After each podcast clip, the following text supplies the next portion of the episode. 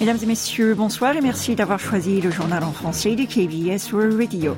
Voici tout de suite les principaux titres de ce vendredi 29 décembre. Pyongyang a mis en marche cet été un réacteur à eau légère expérimental.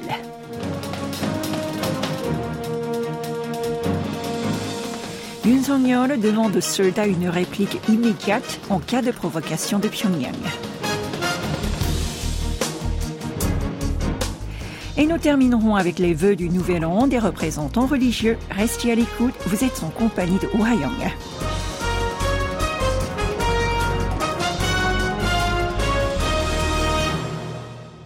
Le ministre sud-coréen de la Défense Shin Won-sik a fait savoir que la Corée du Nord avait mis en marche cet été un réacteur à eau légère expérimental dans son complexe nucléaire de Yongbyon. Plus tôt, l'AIE avait annoncé que des rejets d'eau chaude du système de refroidissement du réacteur avaient été observés après la mi-octobre. Mais les forces armées sud-coréennes, elles, en avaient observé plusieurs mois plus tôt. Pour rappel, il a été révélé que Pyongyang avait commencé à construire aux alentours de mai 2010 un réacteur à eau légère expérimental d'une capacité de 30 MW dans ce complexe. Chine prévoit que le réacteur entrera en fonctionnement normal l'été prochain après des travaux complémentaires. Cet essai vise à faire fonctionner le réacteur avec une quantité infime de matière nucléaire. Il a cependant évalué que certaines allégations selon lesquelles le régime de Kim Jong-un l'utilisait pour fabriquer davantage d'ogives nucléaires étaient peu crédibles. Il a souligné que les réacteurs à eau légère servaient pour la plupart à produire de l'électricité et qu'aucun pays n'en avait utilisé pour fabriquer des armes nucléaires. Le ministre a évalué qu'un réacteur de 25 à 30 mégawatts pourrait fournir une quantité d'électricité similaire à celle nécessaire pour alimenter la région de Yongbyon. Il n'a pourtant pas exclu la possibilité de l'utiliser pour des tests sur de plus petits modèles destinés notamment aux sous-marins nucléaires ou pour produire du tritium. En Corée du Nord, le Parti des travailleurs a discuté hier, lors du troisième jour de l'Assemblée plénière de son comité central, des moyens du développement de son industrie légère. Selon l'agence de presse du pays communiste, la KCNA, Kim Jong-un a présenté sa stratégie d'innovation de la production des fournitures essentielles aux élèves et a détaillé les tâches que les établissements et les fabricants concernés devront effectuer. Cette politique semble avoir pour objectif d'améliorer le bien-être des adolescents pour empêcher notamment la déviation idéologique de ceux qui sont exposés à la culture capitaliste. Elle met aussi en avant l'idéologie du régime, les habitants d'abord. En ce qui concerne le projet de budget 2024, le média nord-coréen a affirmé que la commission d'examen avait été formée. La proposition finale sera entérinée par l'Assemblée populaire suprême le 15 janvier prochain. Lors de la réunion plénière ont également été rapportés l'état des lieux des projets nationaux de cette année ainsi qu'une série de mesures pour renforcer le leadership du parti unique. Les dossiers abordés pendant ce rassemblement devraient être rendus publics le dernier jour de 2023 par le numéro 1 nord-coréen. Le président de la République a visité hier la cinquième division d'infanterie de l'armée de terre située près de la frontière intercoréenne afin d'encourager les soldats chargés des opérations de surveillance. Une Song leur a indiqué que si Pyongyang les provoque, ils devraient d'abord y poster immédiatement et faire un rapport ensuite. L'objectif, dissuader rapidement et fermement l'ennemi, il a expliqué que la Corée du Nord est le seul pays au monde qui stipule dans sa constitution le droit à l'invasion et à la frappe nucléaire préventive. Dans ces conditions-là, il recommande la prudence et la conscience que des bravades pourraient survenir n'importe quand. Le chef de l'État a également promis d'améliorer les conditions du bien-être des militaires, notamment grâce à la revalorisation de leur salaire. Sans transition, les partis de l'opposition ont adopté hier, lors de la session plénière de l'Assemblée nationale, deux projets de loi sur des enquêtes spéciales du parquet, sans participation du parti au pouvoir. L'une d'entre elles fait référence à des allégations de manipulation d'actions boursières concernant la première dame Kim Goni. Le Minju, la première force de l'opposition, a demandé au président de la République d'accepter ces propositions en insistant sur le fait que personne n'est au-dessus de la loi.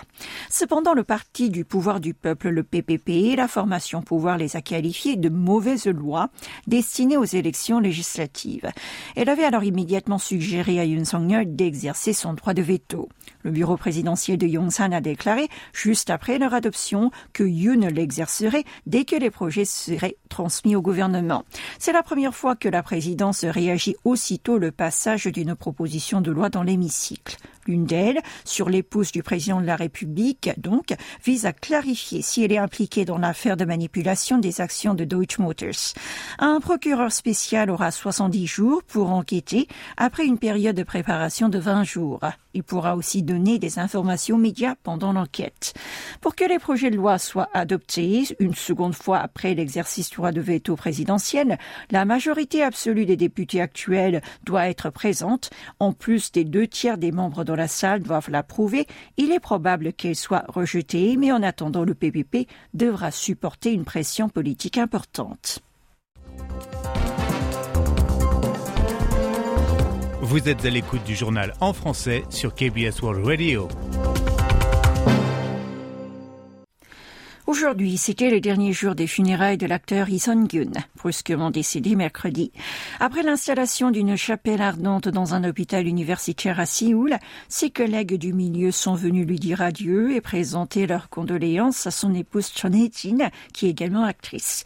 Parmi eux, le réalisateur de Parasite Bong Joon-ho ou l'actrice Chung Yoo-mi, qui a tourné quatre films dont le récent Sleep avec le défunt. Le ministre de la Culture s'y est également rendu hier à la sortie Yuin A déclaré qu'il n'était pas proche de Yi, mais il avait souhaité lui rendre un dernier hommage en tant qu'ancien acteur, avant d'ajouter que cette tragédie lui fondait le cœur.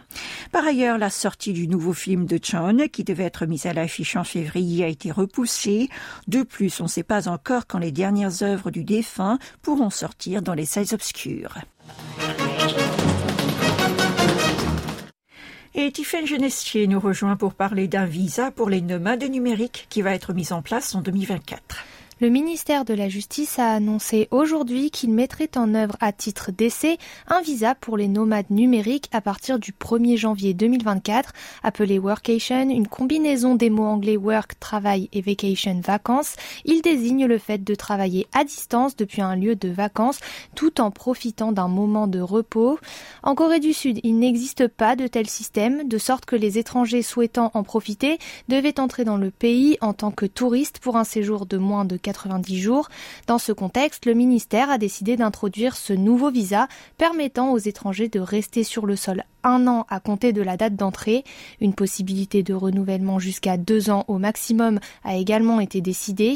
Un responsable du ministère a souligné qu'en instaurant un visa pour les nomades numériques, Séoul s'attend à ce que des étrangers à haut revenu apportent un certain dynamisme à l'économie de différentes régions du pays, tout en faisant connaître ses paysages et sa culture. Et si on terminait avec les vœux du Nouvel An des représentants religieux? Le vénérable Tinu, chef de l'ordre Jogye, le premier ordre bouddhique du pays, a fait part de ses souhaits de paix pour le corps et l'esprit de tous les habitants, tout en espérant la réalisation de leurs vœux. Il a déclaré que face aux défis sociaux actuels, l'ordre Jogye s'engageait pleinement à accomplir sa mission, notamment grâce à une restructuration intégrale. Monseigneur Pierre Jong Son-tek, archevêque de l'archidiocèse de Séoul, pour sa part, a manifesté son espoir que Dieu apporte la tranquillité dans ce monde, souhaitant le bonheur de tous et encourageant chacun à œuvrer pour la paix. Quant au Conseil national des églises protestantes de Corée, il a exprimé ses vœux pour que les tensions et conflits s'apaisent en Palestine, appelant à l'arrêt de tous les affrontements armés entre elle et Israël. Il a affiché l'espoir que la réconciliation et la paix s'établissent également entre les deux Corées.